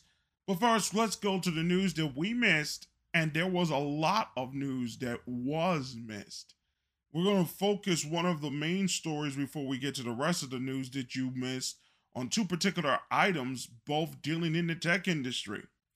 A crypto tycoon by the name of Sam Bankman-Fried, who was once worth $16 billion earlier in the week, has saw his fortune gutted by 94% to at least $1 billion on Tuesday, and marks the biggest wealth collapse ever billionaire has ever taken in a single day, per Bloomberg. On Tuesday, the 30-year-old CEO announced that his crypto exchange, FTX, is being sold to rival Binance in order to relieve a severe liquidity crunch. Bankman-Fried's 53% stake in FTX was worth about $6.2 billion, while another $7.4 billion of his fortune came from his crypto trading house, Armada Research, Bloomberg reported. With Binance's acquisition of FTX, Bloomberg's Wealth Index now values FTX and Almere at $1 each, wiping the perceived worth of Bankman-Fried's biggest holdings. Let's get to the other particular aspects of what is going on. From Zero Hedge, as widely expected, FTX, which was clearly insolvent after the biggest fraud in crypto history, has filed for bankruptcy and soon the incarcerated boss Sam Bankman-Fried, aka the JP Morgan of his generation, has resigned as CEO. SBF is now being replaced by John Ray III, the lawyer who helped clean Enron, as incoming CEO. Rather appropriate. I will explain in just a minute. Entities tied to FTX.com, FTXUX, and trading firm Alameda Research Incorporated Limited were part of the filings, according to a Twitter statement on Friday. Chapter 11 bankruptcy lets a company continue operating while it works out a plan to repay creditors. Then it shows the press release below. Absolutely crazy. Continuing. FTX frozen by Bahamas regulator, liquidator appointed, arrest rumor. The Bahamas Security Commission has frozen the assets of Digital Markets, FTX, and other related parties, and is appointed a provisional liquidator as the Bahamas security regulator seeks to place the beleaguered crypto exchange into receivership, i.e. bankruptcy, the agency said in a statement late on Thursday. The lockdown comes just after Simon Bankman-Fried said that he is closing an affiliated trading house at the center of the FTX scandal, Armada Research. And after FTX said it may halt trading in FTXUX, the remote-based platform in which has so far avoided scrutiny. And as said, Freeze was the prudent course of action to preserve assets and stabilize the company. The commission is aware of public secret stitching that claims assets were mishandled, mismanaged, or transferred to Alameda Research. Based on the commission's information, any such actions would have been contrary to noble governance, with our client and potentially unlawful. It warned. Meanwhile, while unconfirmed but certainly not likely, a rumor emerged on Twitter late on Thursday that SBF had been erected on the tarmac at the Bahamas airport. The Bahamas crackdown comes as Japan's government also ordered FTX.com local subsidiary to suspend spam operations, saying it has no structure in place to properly offer cryptocurrency exchanges to users. And while authorities finally cracked down on the biggest crypto fraud in history, who may or may not have been arrested, investors are starting to count their money, or rather lack thereof. Take the Ontario's Teachers' Pension Plan, which said it had invested $95 million of Sam Bankman-Fried's FTX International and FTXUX since October 2021. Pension plan initially invested $75 million in two FTX entities, October 2001, and made a follow-up investment of $20 million in January in FTXUX. The fund wanted to gain small sale exposure to an emerging area of the financial technology sector, it said in a statement. Naturally, Did not all the investments in the early stage asset is to perform to expectations. This same pension fund realizes that the money is gone, all gone, was quick to add that any financial loss in the investment will have limited impact on the fund. FTS investment represents less than 0.5% of the fund's net assets.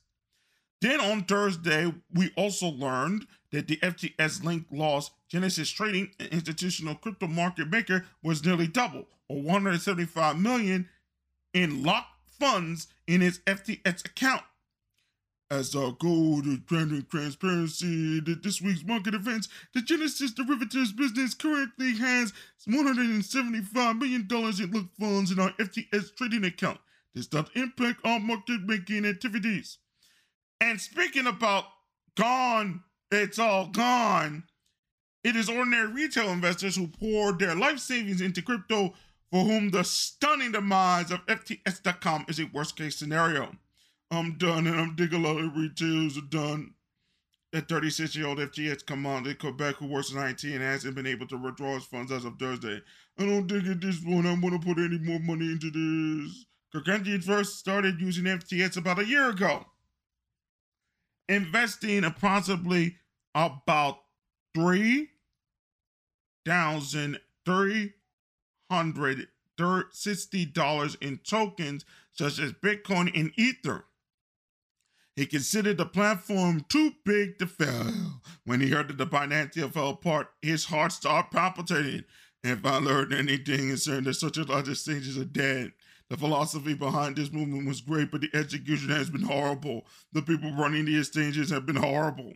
It's not just FTX companies who may be hurt by Bank's frequent downfall. The billionaire agreed to bail out Voyager in a $1.4 billion deal in September as part of his distressed crypto buying spree, but the transaction still has not closed. Voyager declined to comment on the statement of the deal on Thursday.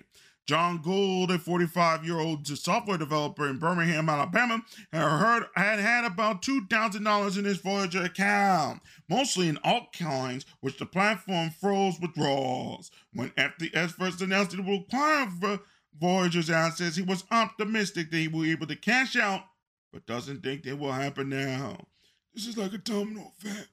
It definitely shaking my faith in the changes. As Bloomberg adds, some retail traders who plan to invest in crypto say they are no longer trusting exchanges and are moving their tokens to offline wallets.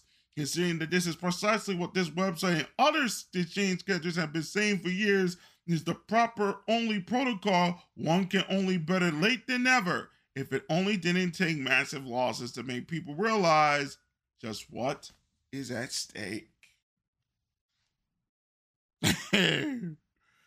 Oh, and it gets worse. Bankman-Fried lent millions to customer funds to his trading firm, staying the stage for implosion.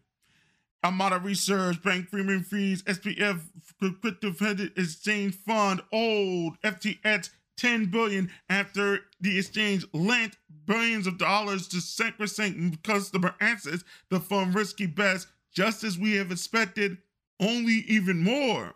If FTX took $6 billion in client funds of FTX and secretly siphoned funds to his teenage investing ventures at Alameda, he should go to prison for a very long time. That, as the Wall Street Journal reports, citing a person familiar with the matter, is what set the stage for the carnage and the chaos across the crypto space that has happened in the past few days as the reality of FTX alleged commingling of funds and massive shortfall became public thanks to Binance, CZ due diligence, and CoinDesk reporting. FTX extended loans to Alameda using money that customers have already deposited on the exchange for trading purposes, a decision that Bankman-Fried disguised as a poor judgment call. All in all, FTX had $16 billion in customer assets, according to the person.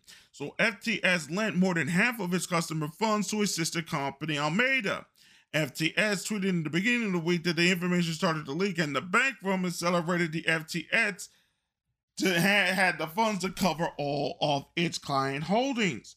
But the tweet has since been deleted as it will be Exhibit A in the prosecution's case to throw the dirty old in prison. The problem was that Almeida had a giant growing hole in his balance sheet. as many Gogolist grains. On November 2nd, CoinDesk published an article on a Meta Research League quarter two balance sheet. Against $8 billion in liabilities, Meta accounted for $14 billion of assets. The primary asset was $5.2 billion of unlocked and collateral FTT. That's market cap at the time was approximately $3.1 billion. To be clear, Meta marked the value of their FTT back at 193% of known market cap at a time where only 300 addresses actively traded that particular token. How much of this $5.82 billion you think they could have realized before all FTT bids fled the order book?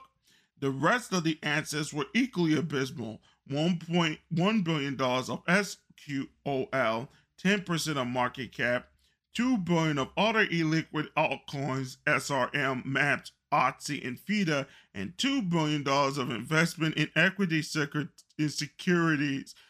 To put it in another way, he concludes, Almeida was running the Celsius playbook, and we all know how that ended. More recently, Almeida had become one of the biggest players in yield farming, or investing in tokens that pay interest like rewards. Yield farming can be risky because the tokens often have an initial run-up in price as investors pile in, seeking the rewards, and then a crash as they get out. And especially like picking up pennies before a steamroller. Oh, God. Oh, Jesus.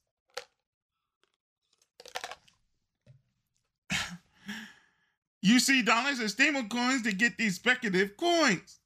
Well, the fingers got caught under the roller coaster as prices across the crypto space spiraled even lower, and the vicious cycle put recovery out of reach, prompting the ever-increasing need for FTX client funds to fill the void. So given what the Wall Street Journal is now reporting, in FTF either directly invested client funds or used them as a collateral to pull up gaping holes in Ameda's mid-price balance sheet, it must be illegal, right? Maybe, maybe not. As Miniguru explains in the detailed thread, well, it's not clear. In traditional markets on the U.S. jurisdiction, it's clearly illegal. Brokers must keep client funds segregated from other company assets, as regulators can punish violations. In the user agreement, FTX does say that the customer account is a self-directed account, meaning all orders transactions involving the account are executed at the request of the user. However, the same is not true for margin accounts. Absent from the TOS or user agreement, but present in the white paper, is a statement that the collateralized margin accounts are held in a centralized collateral pool. As Miniguru concludes, this is likely the whole. That means what all signs point to clear fraud is not immediately that SDF did something illegal here, unethical, yes, but not as legal as given to the TOS. Nevertheless, while we are sure this will lead into demand for lawmakers to do something, and I mean something, they may regulate the shit out of the crypto business, Maxine Waters shared the High Financial Service Committee wasted no time demanding more regulation. The recent fall of FTX to come and major international trading platform is just the latest example of the string of incidents regarding the crimes of cryptocurrency companies and the impacts these players have on consumers and investors. Now more than ever, it is clear that major consequences when cryptocurrency entities operate without robust federal oversight and protection for consumers.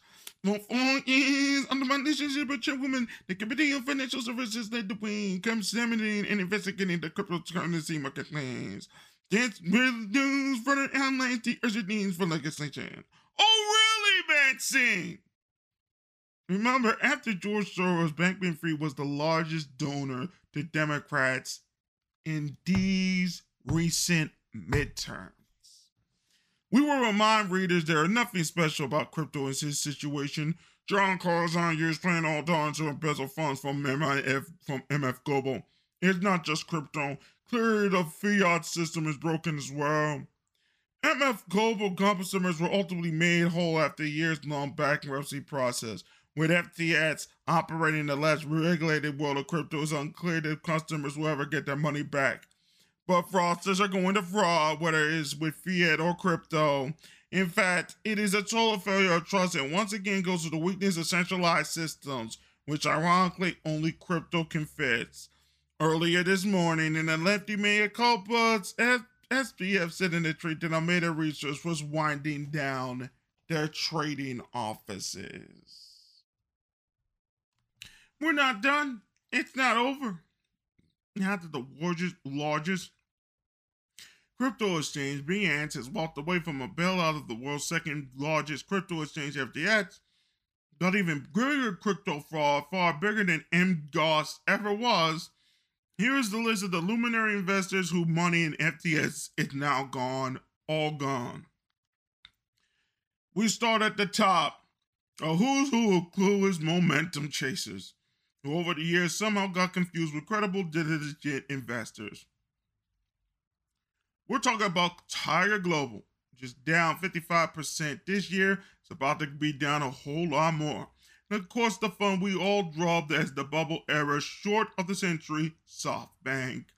Can't make this up. Among the January series investors at FTX was filed the Ponzi scheme at $32 billion with Tiger Global and SoftBank. One wonders how today's widespread selling across all asset classes was due to Tiger Global's getting much called up in what it can. There are more funds, Core's Third Point, now mailed at Capital Management, and some under the head funds which participated in funding rounds for Sam Bankman-Fried's once high-flying super crypto exchanges.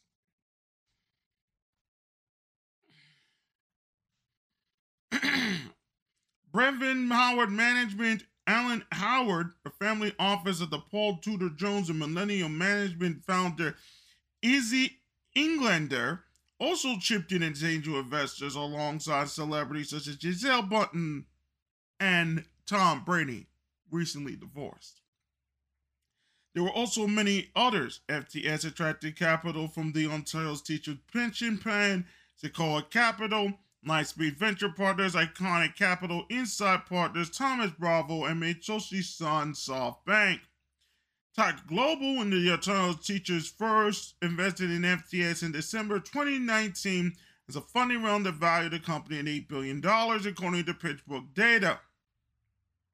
Both topped their wages in 2021, giving FTX a $25 billion valuation, and did so again in January, the data showed. Some of the other firms and individuals that backed FTX in 2021 July, paying cash to participate in a $1 billion funding round that valued the crypto exchange at least $18 billion. For verbalists, here's the list of prominent investors courtesy of the block's Frank Chaparro. BlackRock, Sequoia, Tiger Global, Circle, Ribbit, Alan Howard, Multicoin, Eck, and Temasek. Remarkably, and even more clueless, predicate investors piled up to fraud, did funded fraud of epic proportions. The valuation went even super parabolic, and nearly two rounds in 2019 and 2020, FTX got its first real outside funding in July 2021, when it pocketed $900 million at a valuation of $18 billion in a Series B round. This was followed by two more rounds, the most notable of which was the Series C, when valuation exploded to a staggering $32 billion. It was around this time that scam, bankrupt, fraud started maiming sports stadiums, and imagine a world where FTX will buy Goldman Sachs! Oh my God. And they showed short. The smartest investor do no homework before allocating a huge amount of capital.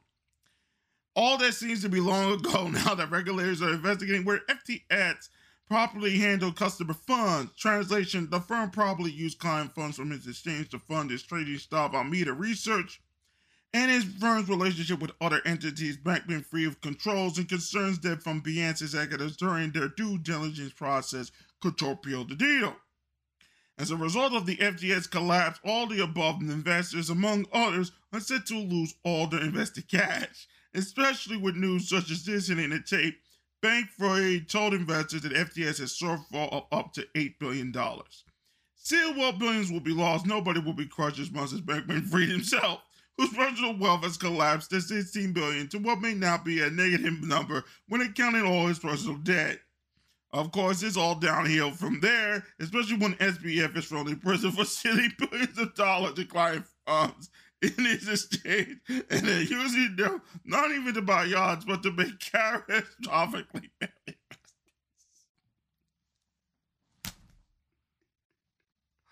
And guess what? The connection with the Democrats. Mama's a friend of Joe Biden and Hillary Clinton. And once the election is over, the bullshit happened. Oh, I am not done today. There's not only one company that lost $1 billion. There's actually two. Wait. Not $1 billion, not $10 billion, not $100 billion. I'm talking about $1 trillion lost of market value. Damn! Amazon makes history after losing $1 trillion in market value amid tech stock rout. How does anybody lose $1 trillion fucking dollars in a day? How?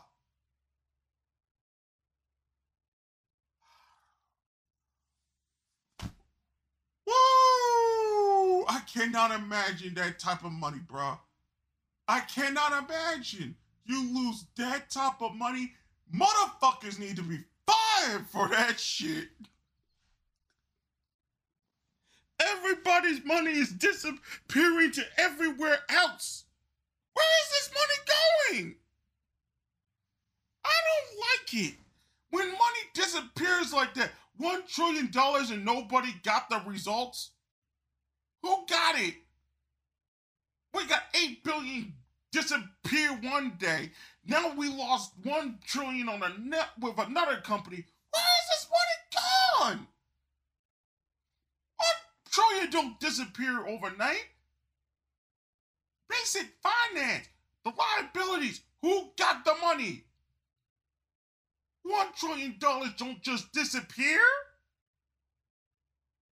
It's like it never even existed. Oh my God. Let me read this.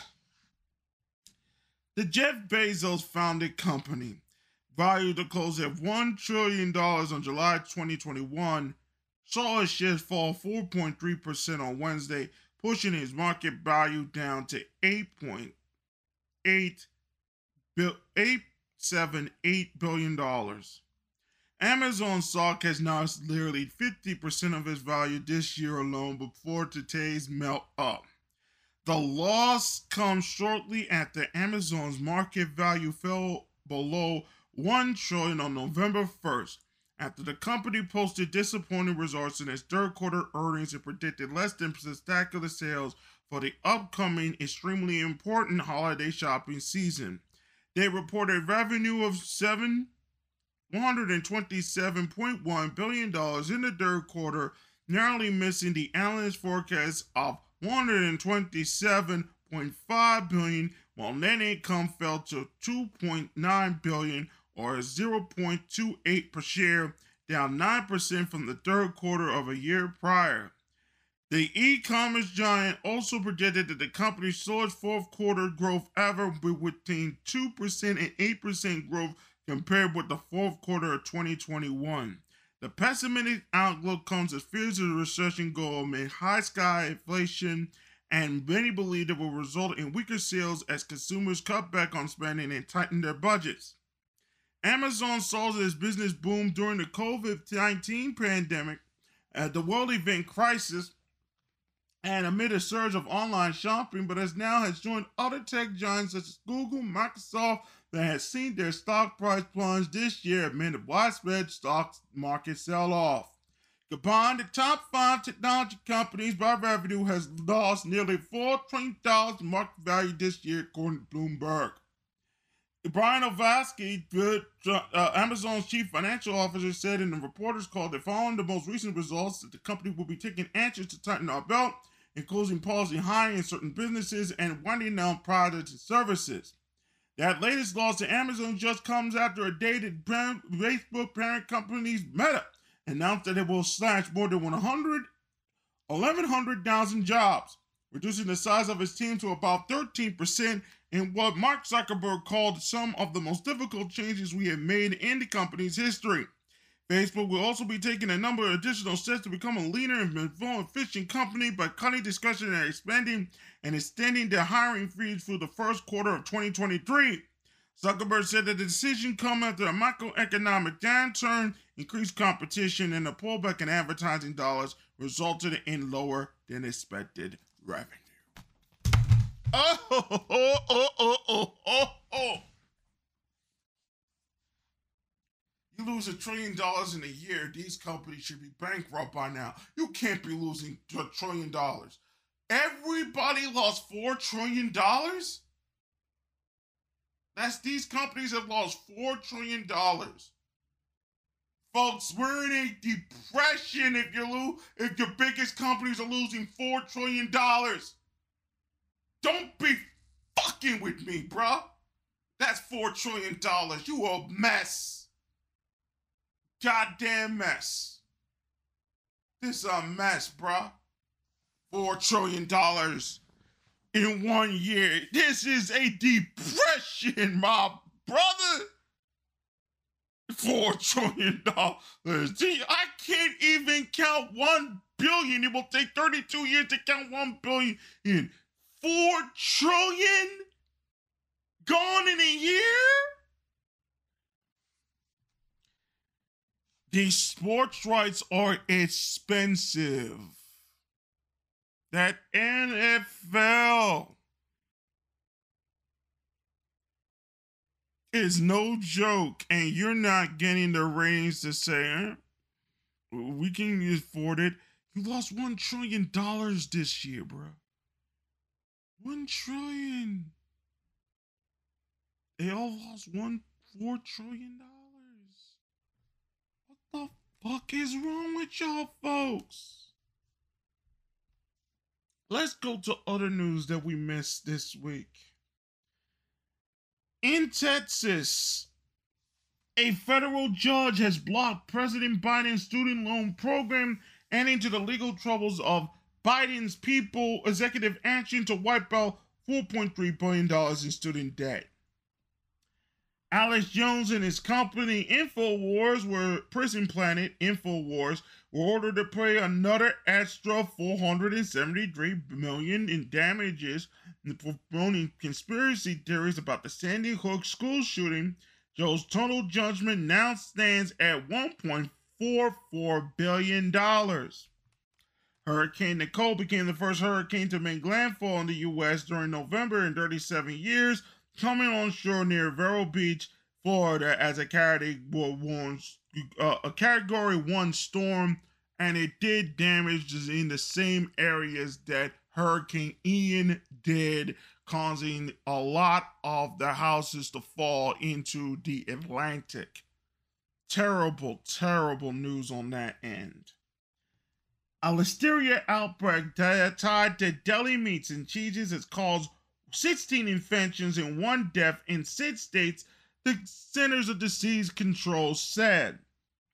And KFC apologized and sent out a Kristallnacht promotion to customers in Germany, blaming it on an error in the system. And that is some or a lot of the news that you have missed during this election week 2022. I want to get to some space news. So, it turns out there is a black hole much closer than first realized 1,000 light years away from us. Very scary, but scary, interesting times. Astronomers had saw a distant supernova less than 6 hours before it blew up. The Hubble Space Telescope captured a distant star exploding earlier than ever before, allowing astronomers to watch the first 8 days of a star's violent death. And then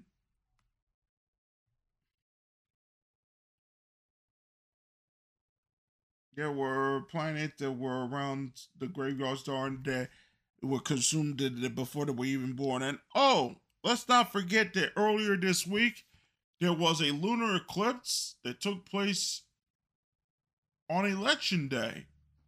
And it will be the only lunar eclipse that we will get to see in this hemisphere until 2025. Very spooky. Very spooky. We saw the results of the spookiness that came afterwards. So, let's go to the election. And we got some updates for you from Arizona. I'm going to update them right now. Right now, they are projecting a winner in the Senate race.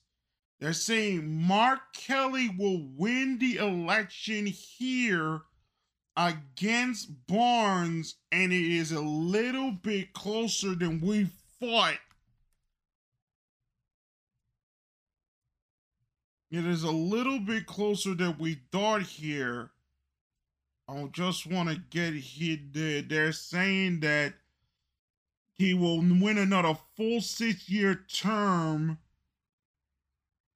I want to look at the numbers here, because I don't have the numbers on me yet.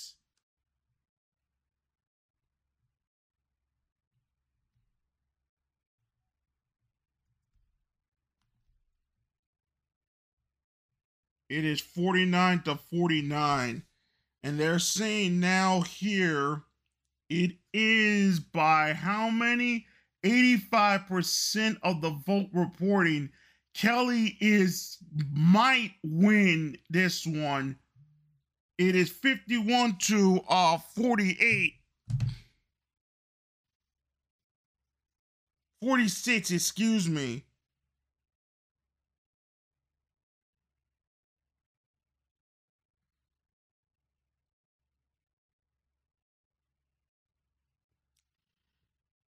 It is going to be 46 to 48. It is still close, but they will still keep counting these votes, unfortunately. Now, over in Nevada, Laxalt looks like they're going to win this one in Nevada. It's over. 94% is in. It's over. That one is going to do, but right now, for the Senate, it looks like Kelly is going to win that election. So it will be 49 Democrats, 49 Republicans. There is still 2 races to go. One of them is going to a runoff. It's going to come down to Georgia on the 6th. Of December. We'll have those results by then.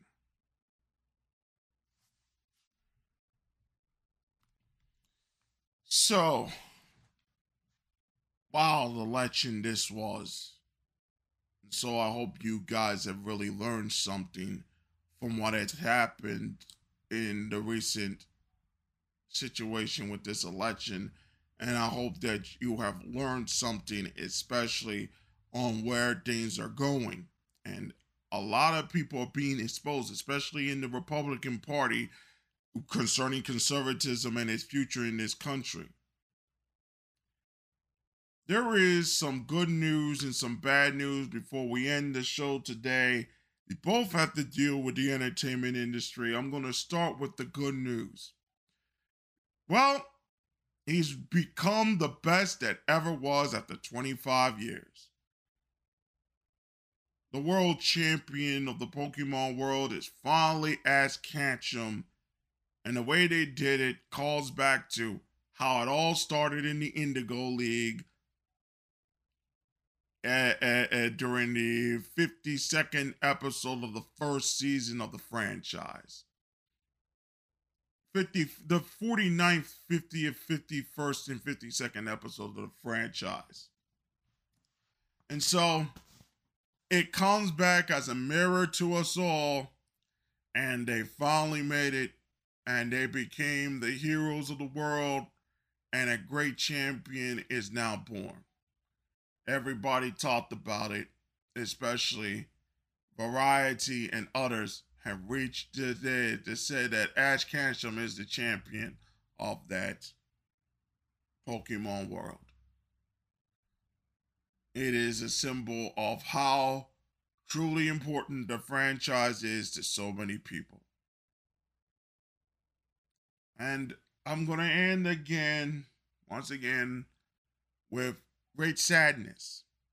Sadness that should not happen to even the best of men.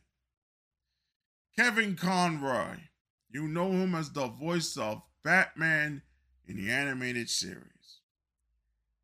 After a short bout with cancer, I am sorry to say to all the fans of animation and those that wanted animation to go into a higher direction, he has passed away at the age of 66 years old.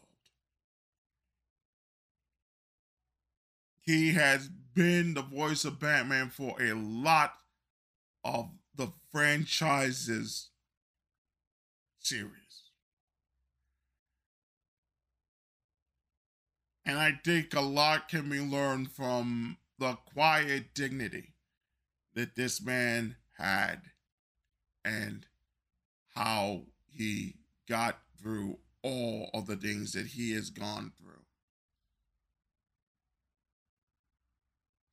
I think there is a comic book I read when I was 17 years old that talked about certain things about protecting the innocent and how the innocent's being destroyed. And I felt already through his voice. Tried to imitate the voice.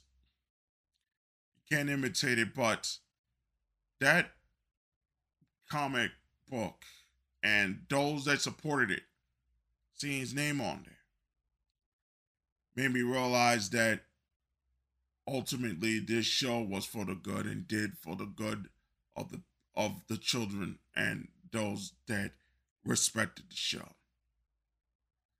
It is one of the most gigantic losses in voice acting we have ever had, maybe since the death of Mel Blanc. Kevin Conroy, may he rest in peace, and we send all our condolences to his family and those that have been his colleagues and those that knew him closely. He will truly, truly be missed.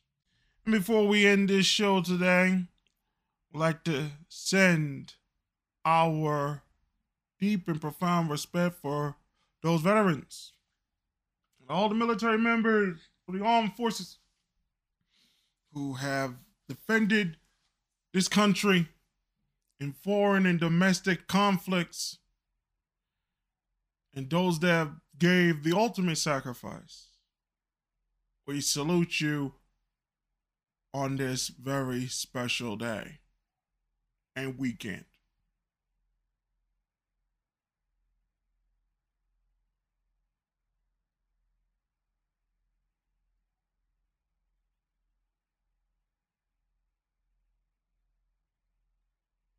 Thank you.